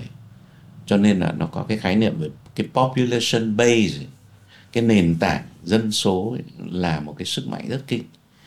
Thế và lúc ấy người ta đã đã có những cái lời lời cảnh tỉnh là Tây Âu đang có một cái hiện tượng là tự tử tập thể bởi vì không chịu đẻ. Ừ. Và quả nhiên đến bây giờ thì mới thấy rằng tất cả những cái những cái nước ở bên phương Đông này họ vẫn đẻ bình thường, họ bây giờ cái sân số của họ càng ngày càng áp đảo và họ đi đến đâu bây giờ cũng kinh khủng. Thế là bây giờ mới thấy rằng dân da trắng ở Âu Châu với dân các thứ này khác là rõ ràng là càng ngày càng yếu dần bởi vì nó tiếc teo hết cả lại thế thì, thì có thể là các ông nhà mình ở trên chính phủ cũng nghĩ đến cái chuyện là mà dân Việt Nam bây giờ mới được 100 triệu đúng không? Cũng là kinh rồi. Nhưng mà nghĩ mà nếu như bây giờ mà cứ để không để như thế rồi lại đến một cái lúc rồi không có một được một cái nền tảng dân dân số như thế nữa thì là là nó sẽ như thế nào? Thì mọi thứ cuối cùng nó vẫn là là ở con người chứ đúng không? Bây giờ người mình tự nhiên lại cứ, cứ, cứ, cứ mỗi ngày một teo top như thế thì làm sao? Đấy thế thì mình mình mình không biết là như nào nhưng mà trong đầu mình thì mình nghĩ rằng chắc là các ông ở trên các ông cũng nghĩ đến cái chuyện đấy ra làm sao đấy tự nhiên mới có cái chứ còn ngày xưa thì lúc nào cũng hô hào rồi. Không, không được là quá không hai. được cưới vợ sớm rồi là không được đẻ quá hai con. Thế nhưng mà ví dụ như là ngay cả bọn đức những cái năm vừa rồi bà Merkel bà ấy để cho mọi dân nó vào đông quá. Không những nó vào nó lại còn đẻ mà đã vào rồi thì lại có trợ cấp rồi lại đủ mọi thứ có nhà ở thế này thế kia thì lại nuôi cho nó thế nó bây giờ nó cũng thành ra những cái rất không khủng khiếp. Dạ. những cái chuyện là những cái chuyện mình mình thấy là nó là những cái vấn nạn của cái xã hội hiện đại mà cũng chưa có cái đường ra như thế nào. Chứ còn mình có nói gì thì nói mình cũng cũng cũng, cũng không thể nào có được một cái tiếng nói mà có thể là để chia sẻ được một cách rõ ràng. Nhưng cháu cũng nghĩ là đúng là à, tình cờ nhưng mình luôn hôm nay bàn về chuyện có những thứ rất đơn giản nhưng mà có rất nhiều thứ phức tạp hóa lên và sẽ luôn là cái hai cái đối trọng đấy trong lúc mình mọi thứ ừ. dường như là không thể kiểm soát được thì mình sẽ phải luôn tìm về những cái đơn giản cháu không biết làm cái liên hệ này có đúng không nhưng mà cũng trong những cái post gần đây của bác trên facebook thì cháu thấy bác viết về nhạc cổ điển yeah. à, thì cháu thấy là có một cái giá trị nằm trong cái chỗ đó có những thứ rõ ràng đã được xây dựng từ trước rất lâu nhưng mà ừ. Nó nằm ở đấy nó có một cái sự kỳ vĩ đồ sộ của nó bác mê nhạc cổ điển đúng không ạ? Ừ, bác chỉ thích bác chỉ nghe được nhạc cổ điển ừ. vì bác thấy âm nhạc bây giờ và nhất là anh em thanh niên ấy thì đúng là nó cứ như là những cái tiếng gào thét của những cái của những cái tâm trạng rất là bức xúc với đủ mọi thứ trên trong cuộc đời này và rõ ràng là như thế mà nhạc từ nhạc rock nhạc trước các thứ nó chỉ là những cái tiếng kêu thét kêu gào thôi chứ nó không còn là những cái nó không còn âm nhạc đúng với cái nghĩa là là cái âm thanh của cái cuộc sống hoàn vũ này nó vào đến con người mình và nó thể hiện mình để tiếp nhận nó và mình để thể hiện cái cuộc sống nội tâm của mình và nó như thế nào để nó ra được những cái những cái những cái dòng âm thanh tuyệt vời như thế. Và người ta lại chế tác nó bằng những từ cái cây, từ sắt thép để giảm ra một cái cây đàn, violon như thế, piano như thế mà tay mình đánh vào, kéo lên nó ra như thế. Tất cả những cái đấy nó là nó là cái sự giao đãi giữa con người với thiên nhiên để mà tạo ra được một cái âm thanh, để mà để mà diễn đạt cái nỗi lòng của con người. Thế bao những cái đấy bao giờ nó cũng hay. Mà cái nỗi lòng con người ở cái thời cổ điển nó vẫn là một cái niềm tin niềm tin vào một cái lý tưởng. Niềm tin, dù là niềm tin tôn giáo chăng nữa, nó vẫn là niềm tin vào cái tốt, cái đẹp, vào cái nghĩa là nhân nghĩa nhất ở đời này toàn bộ cái xung đột ở trong tất cả những cái những cái tác phẩm âm nhạc cổ điển nó là xung đột giữa cái thiện với cái ác chẳng hạn, hay là giữa những cái dữ dội với những cái mềm dịu. Và cuối cùng thì bao giờ nó cũng nó cũng làm cho người ta cảm thấy rằng thì là cuộc đời nó là một cái sự chuyển biến như thế. Và những cái nét đẹp của nó nằm ở cả, ngay cả cái lúc anh phải tranh đấu, anh phải bằng được là gìn giữ lấy mình để mà có thể lại giờ lại hòa đồng với với thiên nhiên ngoài kia, thế giới ngoài kia, và những cái âm thanh đấy nó không bao giờ nó không, nó nó không bao giờ nó nó trở thành lạc hậu cả. Bởi vì bác cho rằng đấy là những cái giá trị gọi là vĩnh cửu của cái cuộc sống nhân loại. Lúc nào thì anh cũng là một cái cuộc sống, là một với lại cái vũ trụ lớn lao này và anh là một phần của nó. Và chắc chắn rằng dù gì thì gì, cái sự tồn tại của mình ấy, nó vẫn cứ có một cái ý nghĩa mà là do mình gán cho nó cho nếu mình không có loài người ở đây những con vật kia không biết là nó có có gán được ý nghĩa gì không? Mà tại sao lại lại xuất hiện một cái thứ như mình như người mình? Là cái gì cũng muốn là nó phải có ý nghĩa. Mà thực ra là hoàn toàn là do mình gán cho nó hết đúng không? Không có một cái gì gọi là không do người mình gán ra cả Thế cho nên là có những cái câu đơn giản nó bảo không biết là nếu một một cái cây mà kia mà nó đổ thì nếu như mình không có ở đây thì liệu có đúng là nó đổ xuống như thế và nó có gây ra tiếng động hay không? Nếu như mình cũng có ở đây, nếu như mình chết đi rồi, ai nghe thấy cái đấy? Mình chết đi rồi, mình không biết là tính như thế nào. Tất cả những cái bí ẩn của cái cuộc đời nó vẫn cứ nằm ở những cái rất giản dị như thế. Cho nên nếu như bây giờ mà toàn bộ nghệ thuật, toàn bộ những cái, nó chỉ là những cái những cái phương tiện để diễn đạt những cái nỗi uất ức những cái nỗi bức xúc nhất thời của, của từng cá nhân một ở trong cộng từng cộng đồng một thì nó trở thành thời trang. Nó rất giống thời trang như thế nó sẽ thay đổi liên tục. Cho nên mà anh đã vào trong cái dòng đấy anh bắt buộc mà anh không có gọi là không có gì mới thì không thể sống được đấy. Nó làm như thế rồi bây giờ mình phải làm như khác đi chứ. Nhưng ngày xưa bác đã có một câu chuyện với một với một cái người mà ngày xưa cũng đi học vẽ rất bình thường đấy, nhưng mà về sau cái đi theo nghệ thuật hiện đại mới đương đại nhưng mà nhưng mà bác chả thấy có ý nghĩa thì tại sao lại làm này tại vì không ai làm bác ạ. Không ai làm thì mình làm. Nhưng mà chả thấy có ý nghĩa gì cả ý nghĩa ở cái chỗ là chưa ấy làm.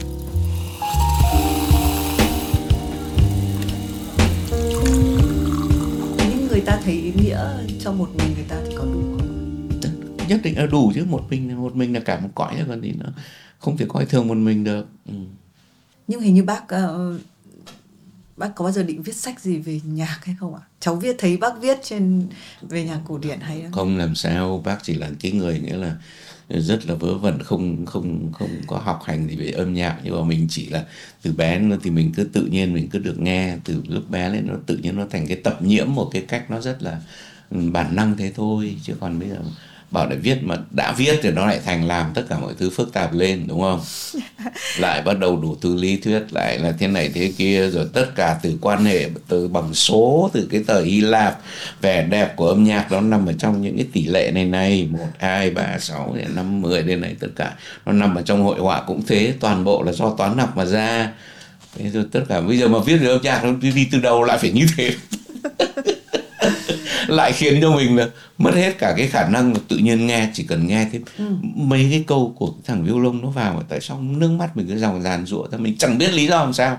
Nhưng mà cứ đúng đến cái bài của cái ông ấy của cái ông Bram mà đến đúng cái chương chậm này, mà bắt đầu vào cái là lần nào mình nghe mình cũng bị như thế. Mà chả biết là tại sao cả đấy. Thế nhưng thì thà nó để, để cho không biết làm sao thế. Mà mình vẫn khóc một cách sung sướng như thế thì có phải thích không ừ bây giờ lại rạch ròi nó ra là cái chỗ này nó tỷ lệ như này thành thế này thà để nó thế kia. Cháu hỏi vì cháu thấy uh, ông Murakami ấy ông ấy mê ừ, nhạc ừ, ấy. Ừ. nên là ông ấy có một cái dòng là ông cứ đi phỏng vấn với ông nhạc trưởng luôn. Cháu nghĩ ông ấy cũng cũng chả biết ừ. có học nhạc không chỉ thích nghe thôi ừ chắc thế. Và không thấy lão chơi đúng, chơi gì đúng không, không? chơi và cũng là có một cái quán bar xong rồi ba đấy làm nhạc jazz đấy đấy thì toàn chơi nhạc. Nhưng mà ông ấy có mấy cuốn ông cứ đi phỏng vấn các nhạc trưởng ấy. Ừ, ừ. và phỏng vấn như một nhà báo bình thường là ừ. nghe xong rồi nói chuyện xong đấy cũng như bác thôi. Đấy cái đoạn đấy tôi cứ khóc thì thì làm sao? Đấy mà cháu ừ. đọc uh, mấy cái cuốn đấy cháu thấy cũng cũng hay cũng ừ. kiểu giống như là người mình cũng có phải là chỉ có một như này Đúng đâu. rồi ai chứ nó nhiều từ lắm chứ. Ừ. mình chỉ là một cái thứ bé tí để làm sao mình cái gì mình cũng chừng thế bác có biết uh, cuốn sách tiếp theo bác sẽ biết không ạ? Ở đây bác vẫn cứ vẫn vẫn vẫn phải làm vẫn phải làm. Hôm nay chắc là phải làm cho xong. Vẫn cứ tôi không dám nói nó nói mẹ ạ. À? đâu đấy tại cái câu tớ đã không dám nhắc đến rồi cứ nhắc đến cứ nhắc đến là lại không làm được. Ép thế. Bác bảo là phải nhắc mà. Đúng rồi. Từ giữa chương trình nó là lúc nào phải nhắc. Nhắc là nhắc những cái giản dị kia chứ phải nhắc việc. Ôi trời có một cái thứ năm nay bác cũng hơi hoài niệm nhưng mà cháu cháu thấy năm nay có phải là năm bác đi nhiều chuyến đi hay không? Bác vừa hoài niệm những chuyến đi cũ bằng xe đạp. Nhưng bác cũng à cái năm vừa rồi là có cái năm tại vì mình cũng hay hay uh, giúp cái cô cháu của mình nó làm cái chỗ ở trên uh, Mộc Châu ấy An Mi ấy. Ừ. nó cũng nó cũng đánh piano à, mà chị Phó An Mi ạ. Ờ Phó An Mi thì là mình cũng giúp đỡ nó những cái việc của nó. Nên là thành ra là mình cũng đi lên đấy rồi mình cũng vào tây nguyên với nó lúc nó biểu diễn ở trong đấy. Rồi là bây giờ nó lại đang làm sắp xong cả một cái nhà hát của nó rồi phòng bày tranh của nó cũng ở trên ngay trên đấy. Thì những cái đấy là nó vẫn cứ cứ trao đổi với mình cho mình biết hỏi ý kiến các thứ này khác. Thì thì thì cái việc đấy là việc trong nhà thôi nhưng mà nó cũng làm cho mình có cái cơ hội để mà đi đây đi kia ừ. nhiều hơn. Nhưng một số các cái bạn trẻ ở những cái lĩnh vực khác thì thỉnh thoảng họ cũng cứ muốn mời mình đi xem chỗ này chỗ nọ. Thậm chí đi tham quan cả những cái nơi trồng tranh leo tranh liếc các thứ để xong rồi thì góp ý về chuyện này chuyện kia những cái buồn cười lắm nó chả liên quan gì với mình. Nhưng mà cũng vì thế nên mình lại có cái tranh vẽ tranh leo đấy ở đấy nên nó cứ nó cứ như thế. Rồi mình thấy nó cũng vui ở cái chỗ là cuộc sống nó nó muôn màu muôn vẻ. Mà cái lĩnh vực nào nó cũng có cái riêng của nó. Nhưng mà mình vẫn thấy nó có, có xuyên suốt một cái điều những cái điều rất cơ bản về cuộc sống. Làm cái gì nó cũng vẫn cứ nếu mà căn cứ trên những cái cơ bản như thế thì nó vẫn cứ là yên trí hơn. Nó không bị xa đà vào những cái những cái nó đi qua nó đi xa mất cái, cái những cái bản bản bản nhiên tử tế hài hòa tử tế. Cái thiện ý đấy. Nó làm cái gì nó có cái thiện ý rõ ràng một có một cái một cái một cái một cái nỗ lực cũng như thế. Thế rồi thì dồn tâm huyết vào để làm thì mình nghĩ nó vẫn cứ là cái thành công ừ. chứ còn làm mình làm cái này để mà đạt được cái khác rất khó. Đã làm cái gì thì để đạt được những cái mà nó sẽ mang lại. Chứ không phải dùng cái này làm công cụ để mà đạt một cái mục tiêu khác.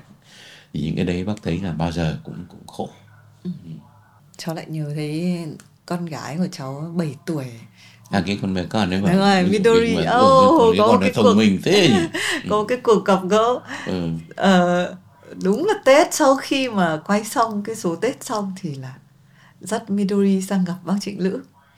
Mà cái khoảnh khắc nó chỉ bắt đầu nó lay động là bởi vì là bác Trịnh Lữ quay sang hỏi thế cháu tên gì? Ừ. thì nó trả lời là Midori. Thì cháu ngồi cạnh cháu giật cả mình ừ. cháu bảo là ôi rồi ôi bác Trịnh Lữ là người dịch cuốn rừng Na Uy cháu đọc cuốn đấy và cháu ghim cái nhân vật Midori trong đầu và đến lúc có con gái đặt tên là Midori. Nhưng mà không thể tưởng tượng đến khoảnh khắc hai người này gặp nhau và uh, lúc bác hỏi cháu ừ. tên gì mà cháu trả lời Midori. Xong rồi cháu về cháu giải thích là Midori có biết là nếu không có bác Trịnh Lữ dịch cái cuốn đấy thì sẽ không có cái tên Midori không, không nhưng mà nó đúng là có những ừ thì như như bác nói là mình cũng chả tính cái gì cả không tính nhưng cái ừ. khoảnh khắc đấy là ừ. ngày hôm đấy là Midori đang ở Hà Nội và cháu tha lôi đi khắp nơi thì trong ừ. đấy có có cái chuyến thăm với bác cháu ừ. cũng không nghĩ gì cả nó vẫn cứ im lặng như thế rồi không à, nó nó Tài. sẽ quan sát ừ. nó sẽ quan sát và ừ. và hôm nọ nó có nói một cái câu về tình yêu ạ ui rồi tiền à, ừ. thì nó bảo tình yêu là một thứ mà cứ phải cho đi đã ừ.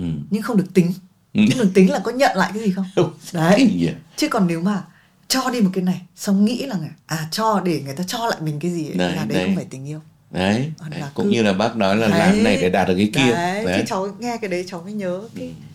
cái câu nói của Midori ừ, ừ. là không có kỳ vọng xa hơn mình nhìn thấy cái ừ. nó là cái trao đi ngay bây giờ ừ. thì nó gọi nó định nghĩa tình yêu rồi dạ. thế thì ừ. cháu mới thấy là đúng đến một lúc thì khi vào đúng một cái lõi của vấn đề thì cháu nghĩ là cũng chả phải là tuổi nào ừ. sinh ra thời nào ừ. có một cái hoàn cảnh xã hội phức tạp hơn không ừ. vào đúng một cái uh, một cái gì đấy mà nó nó ở ngay đấy ừ. và cháu là cháu cũng ngỡ ngàng những cái giây phút đấy là ok ừ. giống như nắm giữ những cái thứ khôn ngoan nhất ấy, uh, ừ. trẻ con ấy ạ yeah. Dạ. Vâng nhẽ ra hôm nay mình nói chuyện về tình yêu hay nhỉ? Mình vẫn có thể tiếp tục nói. Sang năm sang năm. Vâng ừ. nhưng cháu nghĩ là tại vì là cũng rất nhiều ừ. tuổi trẻ hỏi bác về tình yêu. Vâng. hỏi hẳn mình về về cái chuyện đấy. Thế mới hay. Ừ. thì cháu thấy tình yêu cũng là tất cả mà. Đúng rồi thật. Ừ thôi để sang năm dạ, cũng hay quá ừ. năm nay là bác bác đến hỏi hôm nay nói về cái gì cháu cháu cũng không biết mình cứ ngồi mình nói chuyện nhưng cháu nghĩ là mình cũng có một cái chủ đề của năm nay Thế à? ừ. có một cái điều cháu thấy nhận xét cháu để dành cái suy nghĩ này cháu để dành từ năm ngoái ừ. năm ngoái cháu thấy bác buồn hơn thế à và ừ. cháu nghĩ là có những cái sự kiện ở trong gia đình với người thân ừ. khiến ừ. cho bác nặng lòng hơn Ừ, ừ. còn năm nay khi bác đến là cháu đã thấy uh, cháu vẫn hỏi về sức khỏe tinh thần của bác nhưng cháu ừ. biết là năm nay dường như bác uh, vui hơn khỏe Thế hơn à? ừ. thì cháu ừ. thấy là cái dịp gặp lại luôn là cái hay là mình lại nhớ được những cái gì đã xảy ra ờ, ở năm trước à, nó cũng không chỉ là và bây giờ năm nay mình còn biết là năm tới mình nói cái gì nữa à, cháu vẫn phải hỏi cái câu hoang đảo bác ạ. Năm nay nếu bác phải ra một cái hoang đảo chưa biết ngày trở về thì bác mang cuốn sách gì hay không ạ? Bác không mang một cuốn có được không? Bác mang 20 cuốn có được không? Và bác biết rõ 20 cuốn gì á? Ừ. 20 cuốn thực ra nó chỉ là một cuốn thôi. Vâng. bác muốn mang toàn bộ cái tất cả những cái số của cái tạp chí Nam Phong. Bác kể rõ cho cháu, cháu không biết của Thế à, tạp chí Nam Phong của ông Phạm Quỳnh ngày xưa. À.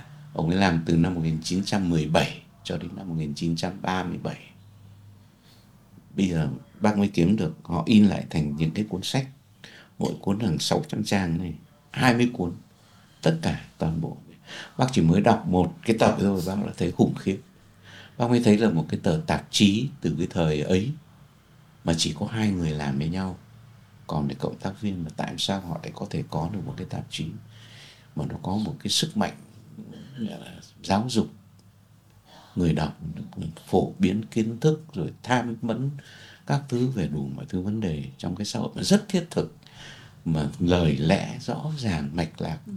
bằng tiếng Việt Nam viết bằng chữ quốc ngữ cái phần nào có chữ nho thì là một người ông Nguyễn Bá Trạc phụ trách phần chữ nho, ông Phạm Quỳnh phần chữ quốc ngữ. Và những cái gì bằng tiếng Pháp thì họ, nguyên tiếng Pháp xong họ dịch bên cạnh cái này. Mình mới đọc lại và thích các cụ ngày xưa đúng là đúng là đúng là nếu mà nói là là bây giờ mà tụi trẻ nó biết nhiều thì nó biết rất nhiều thật. Nhưng mà những cái kiến thức bây giờ của nó, mà các cụ ngày xưa đối với cái kho tàng kiến thức của các cụ ngày xưa thì các cụ như thế là cũng khủng khiếp, không kém gì chúng nó bây giờ đâu. Đúng thế là giỏi lắm ấy. Nhưng mà bác phục nhất là cái giọng của người ta. Đấy, cái chữ nghĩa ở trong tạp chí, cái cách nói cái giọng của người ta. Nó chân thực, nghĩ rõ ràng, mạch lạc. Nó không có cái kiểu là nói thế này để mà hàm ý cái khác mấy đâu. Ừ.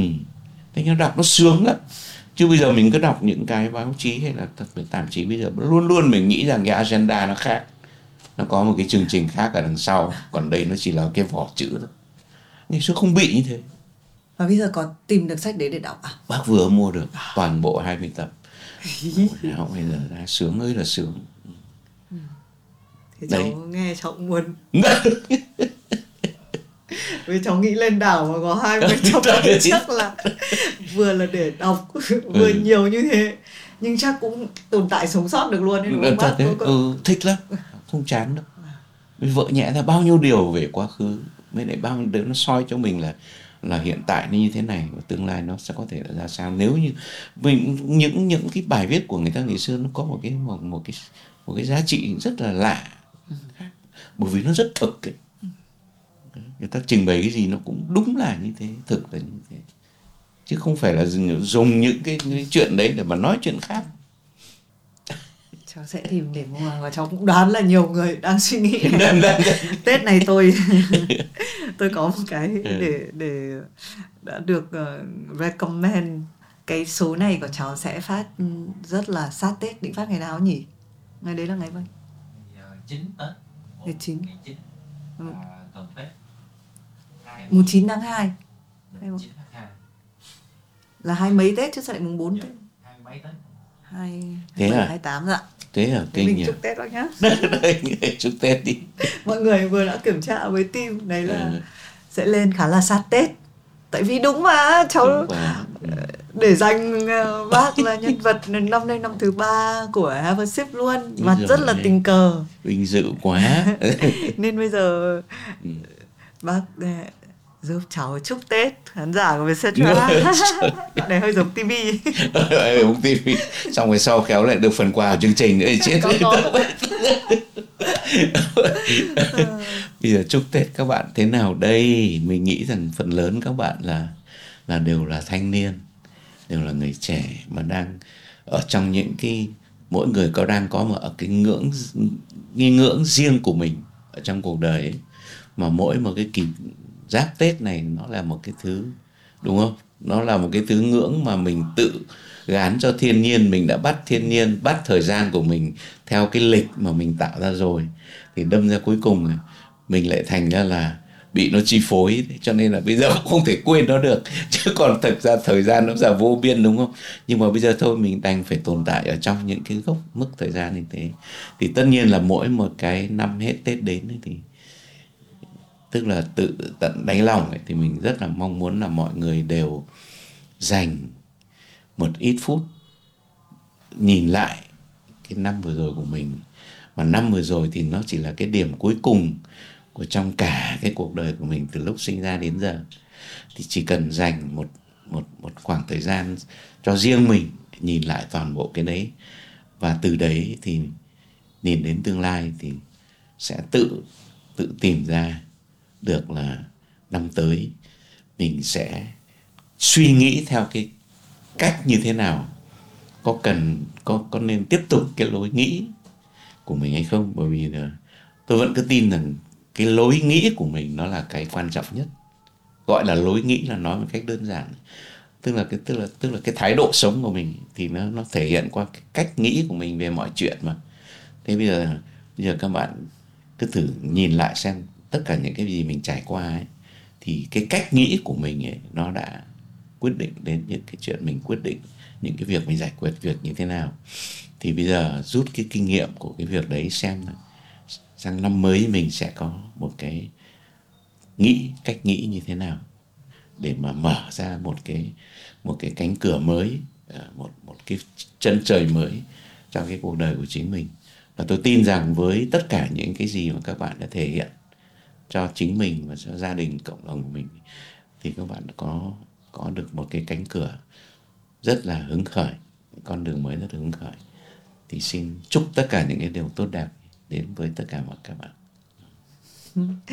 Cảm ơn bác trịnh lữ vì uh, sẽ luôn gặp mọi người cái thời điểm này. Thì mình nghĩ là thời điểm đúng như bác nói là ai cũng có cái ngưỡng xong rồi mình lại đặt vào mình vào một cái ngưỡng thời gian nữa uh, bọn cháu cũng hay nói là có những cái lỗi gọi là những cái nỗi lo lắng ở trong những cái ngày tết hay là cái dịp lễ tết nó cũng cho mình nhiều cái sức ép nó cũng không cần thiết. Ừ. nhưng mà đấy nếu mình coi đằng nào nó cũng là một cái sức ép rồi thì mình có thể dành cái thời gian này cho bản thân. Như bác dặn là nghĩ lại cái nghĩ về cách nghĩ của mình. Ừ. um, và thì mình đặc biệt cảm ơn khán giả của Vietcetera. À, chuẩn bị bước sang năm thứ tư mà Have a Sip đồng hành cùng với các bạn có vẻ như đây cũng là cái chương trình lâu nhất mà thì mình đã từng lên sóng. Hồi xưa cháu làm TV cũng chỉ 3 năm là sẽ hết một chương trình nhưng mà năm nay đã sang năm thứ tư của Have a Sip. Cảm ơn vì mọi người đã luôn đồng hành. Cảm ơn vì trong những cái ngày sát tết tất bật mọi người vẫn chọn để xem chương trình này. Và kể cả bạn có đang để dành nó cho những cái ngày dịp trong tết hay sau tết cũng không vấn đề gì. Bởi chúng tôi tin là những cái câu chuyện thì nó không cũ đi. À, nó chỉ là một cái tiền đề để mà bạn bắt đầu những cái hạt giống suy nghĩ ở trong đầu mình. À, cảm ơn vì các bạn đã đồng hành cùng với Vietcetera. Chào cảm ơn bác và chúc mọi người à, năm mới ạ.